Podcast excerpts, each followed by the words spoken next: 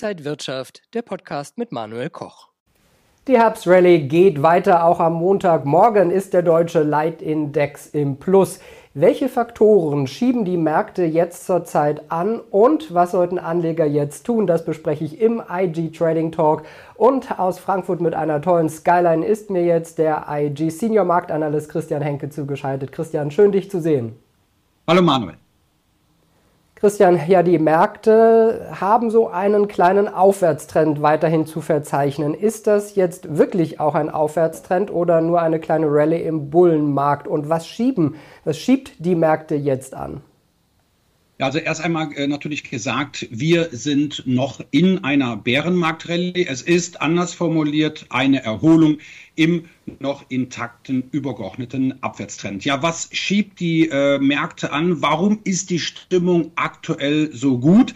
Ja, es ist ja schon erwähnt worden, die Herbstrallye, die geht jetzt in die nächste Runde. Die hat Anfang Oktober ja etwas zögerlich begonnen, ähm, aber jetzt nimmt die Herbstrallye Fahrt auf. Ja, und die geht statistisch betrachtet bis zum 22. November. Also ausgehend vom heutigen Tag haben wir noch ähm, ein Weilchen. Ähm, das heißt also, die äh, Märkte, speziell der DAX, die können weiter gen Norden marschieren. Ja, was sind eigentlich die Gründe?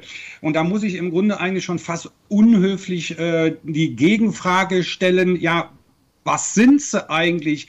Das ist im Grunde eigentlich sehr schwer ähm, zu beantworten, weil was haben wir denn aktuell? Die äh, Notenbanken, vorweg natürlich die US Federal Reserve, die hat erstmal den Zinsoptimisten eine ganz klare Abfuhr erteilt. Also eine Zinspause wird es nicht geben wenn überhaupt vielleicht im Dezember am 14. des besagten Monats auf der letzten FOMC-Sitzung vielleicht ein Zinsschritt in äh, Anführungsstrichen von nur 50 Basispunkte, aber eine Zinspause, die wird es angesichts der Inflation nicht geben.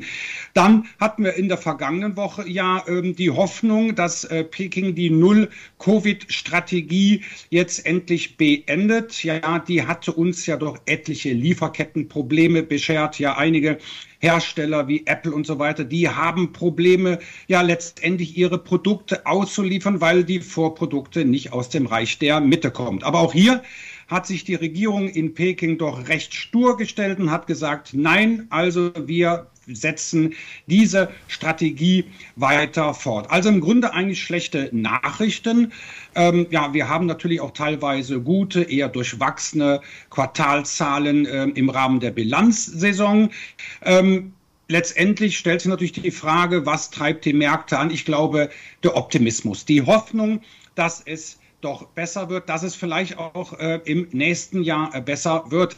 Wir sind, Manuel, in einem sogenannten Zwischenwahljahr. Die sind nicht statistisch betrachtet nicht die besten, aber darüber hatten wir schon mal gesprochen. 2023 sieht es dagegen besser aus. Da haben wir ein Vorwahljahr und das sind ähm, an den Finanzmärkten doch statistisch die besten. Also ähm, die Nachrichtenlage ist eigentlich gar nicht mal so gut. Jetzt, jetzt kann man natürlich sagen, ja, immer dann kaufen, wenn die Nachrichten schlecht sind.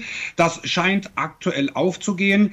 Ähm, den Anlegern ist es egal. Der DAX äh, marschiert nach oben und das könnte er sogar noch eine Weile machen.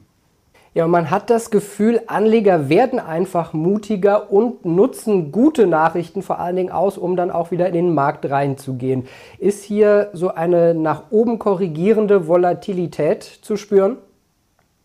Es ist im Grunde so, die Volatilität wird ja auch, gerade wenn wir uns den VDAX hier in Deutschland anschauen oder den WIX in den Vereinigten Staaten, das sind ja Angstbarometer. Ja, man kann im Grunde eigentlich sagen, ähm, oder das ist ja auch ein anderes Maß für das Risiko, was ich als Anleger eingehe. Also letztendlich ist die Volatilität hoch, ist das Risiko hoch, dann neigen die Aktienmärkte gen Süden zu tendieren und nimmt die Schwankungsbreite halte die statistische Schwankungsbreite ab, steigen die Kurse. Und wenn wir uns hier auch das Diagramm anschauen, hier haben wir einen, ein, eine Performance-Matrix, wo ich ganz einfach mir mal die wichtigsten Aktienmärkte angeschaut habe. Und hier fällt sehr schön auf, ohne jetzt äh, x explizit jetzt auf diese Matrix einzugehen, dass wenn die Volatilität hier gemessen ähm, am WIX, das ist der Volatilitätsindex auf den S&P 500, er fällt aktuell. Und was machen die Aktienmärkte? Die erholen sich. Das heißt, hier sehen wir in diesen vier Quadranten ist die Volatilität aktuell im Korrekturmodus und die Aktienmärkte im Erholungssektor. Also das ist schon mal der erste Hinweis darauf, dass äh, die Aktienmärkte sehr stark von der Volatilität abhängen. Wir bezeichnen das in der Statistik als inverse äh, Korrelation. Mit anderen Worten gesagt, steigt die Volatilität, steigt die Angst, fallen die Aktienkurse, aber auch, was wir aktuell sehen, umgekehrt. Christian, du hast noch eine zweite Grafik mitgebracht und da stellt sich die Frage, warum wird äh, die Volatilität auch als Angstbarometer bezeichnet? Sollten sich Anleger da die Vola genauer anschauen?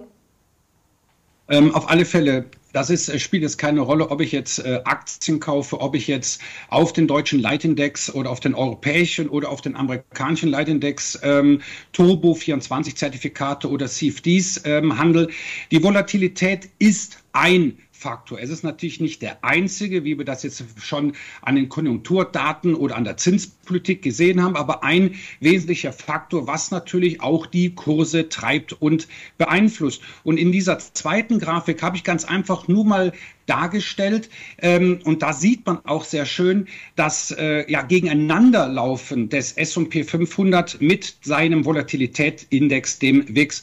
Ja, hier sieht man also sehr schön in Zeiten, wo die, ja, die Angst abnimmt, wo die Anleger mutiger werden, steigen die Aktienkurse. Und was wir auch jetzt zuletzt gesehen haben, wenn aber die Angst wieder zunimmt aufgrund Rezessionssorgen, Inflationsängste, wie auch immer, da sieht man dann, das setzt die Aktienmärkte doch deutlich unter Druck. Ja, Volatilität ist weiter das Stichwort.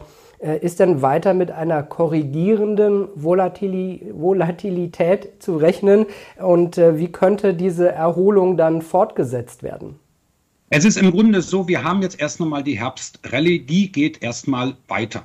So, bevor ich jetzt auf die Volatilität komme, also in den Zwischenwahljahren fällt in der Regel die Jahresendrallye aus. So, nichtsdestotrotz können die Finanzmärkte, kann der DAX bis Ende November weiter zulegen. Rückendeckung bekommt der DAX natürlich von der Volatilität. Und hier in dem letzten Chart, in dem letzten Diagramm, das ist ein Point-and-Figure-Chart, weil wir stellen uns jetzt natürlich die Frage, die Erholung, wenn die Erholung weitergeht, sollte natürlich nach Möglichkeit die Volatilität, also die Schwankung weiter rückläufig sein.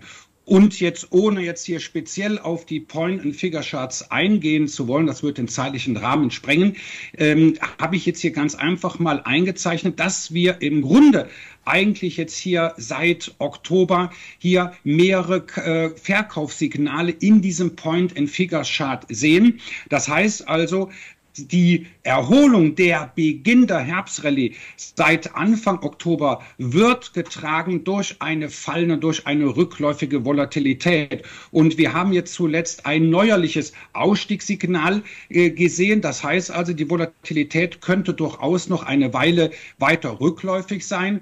Und das natürlich, davon profitieren äh, die Aktienkurse hier in Deutschland, aber auch in Europa und letztendlich auch weltweit.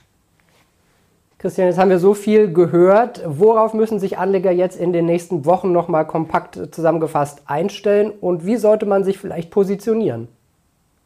Also erstmal 2022 war kein Jahr der Aktie und dürfte auch letztendlich auch in den nächsten Wochen und äh, Monaten, also bis Jahresultimo, auch kein Jahr der Aktie werden. So, das ist also, glaube ich, erstmal die erste Erkenntnis. Die Aussichten für 2023, wenigstens äh, von der statistischen Seite, sind äh, weitaus vielversprechender. Die Herbstrallye geht, wie gesagt, bis Ende November, so um den 22. Genau festlegen äh, kann man sich da letztendlich nicht. Das heißt also, wir könnten ähm, ja, letztendlich keine Jahresendrallye sehen, bis Jahresultimo, das heißt bis zum Silvesterabend vielleicht eher stagnierende oder sogar leicht fallende Kurse. Ja, wie positioniert sich der Trader? Aktuell läuft die Herbstrallye. Wir sehen auch, dass wir im DAX wichtige Chartmarken zurückgewonnen haben. Jetzt steuern wir natürlich auf den beliebten 200-Tage-Durchschnitt zu. Der französische Leitindex hat diese Glättungslinie schon einkassiert. Also wir sind auf dem besten Wege, dass sich die Erholung fortsetzt. Ähm, wie gesagt, bis Jahresende kann, kann, könnte es noch etwas ungemütlich werden. Und ich glaube, Manuel, wenn uns dann Anfang des Jahres nochmal widersprechen, dürfte oder könnte der Ausblick für 2023 vielleicht sogar weitaus optimistischer ausfallen. Es bleibt weiterhin spannend, lieber Christian, und wir haben weiterhin auch viel zu berichten und zu besprechen. Danke dir für heute nach Frankfurt. Sehr gerne. Christian Henke, Senior Marktanalyst bei IG war das und das war auch der IG Trading Talk für diese Woche. Bleiben Sie gesund und munter. Mehr Infos finden Sie auf IG.com. Bis zum nächsten Mal. Und wenn euch diese Sendung gefallen hat, dann abonniert gerne den Podcast von Inside Wirtschaft und gebt uns ein Like.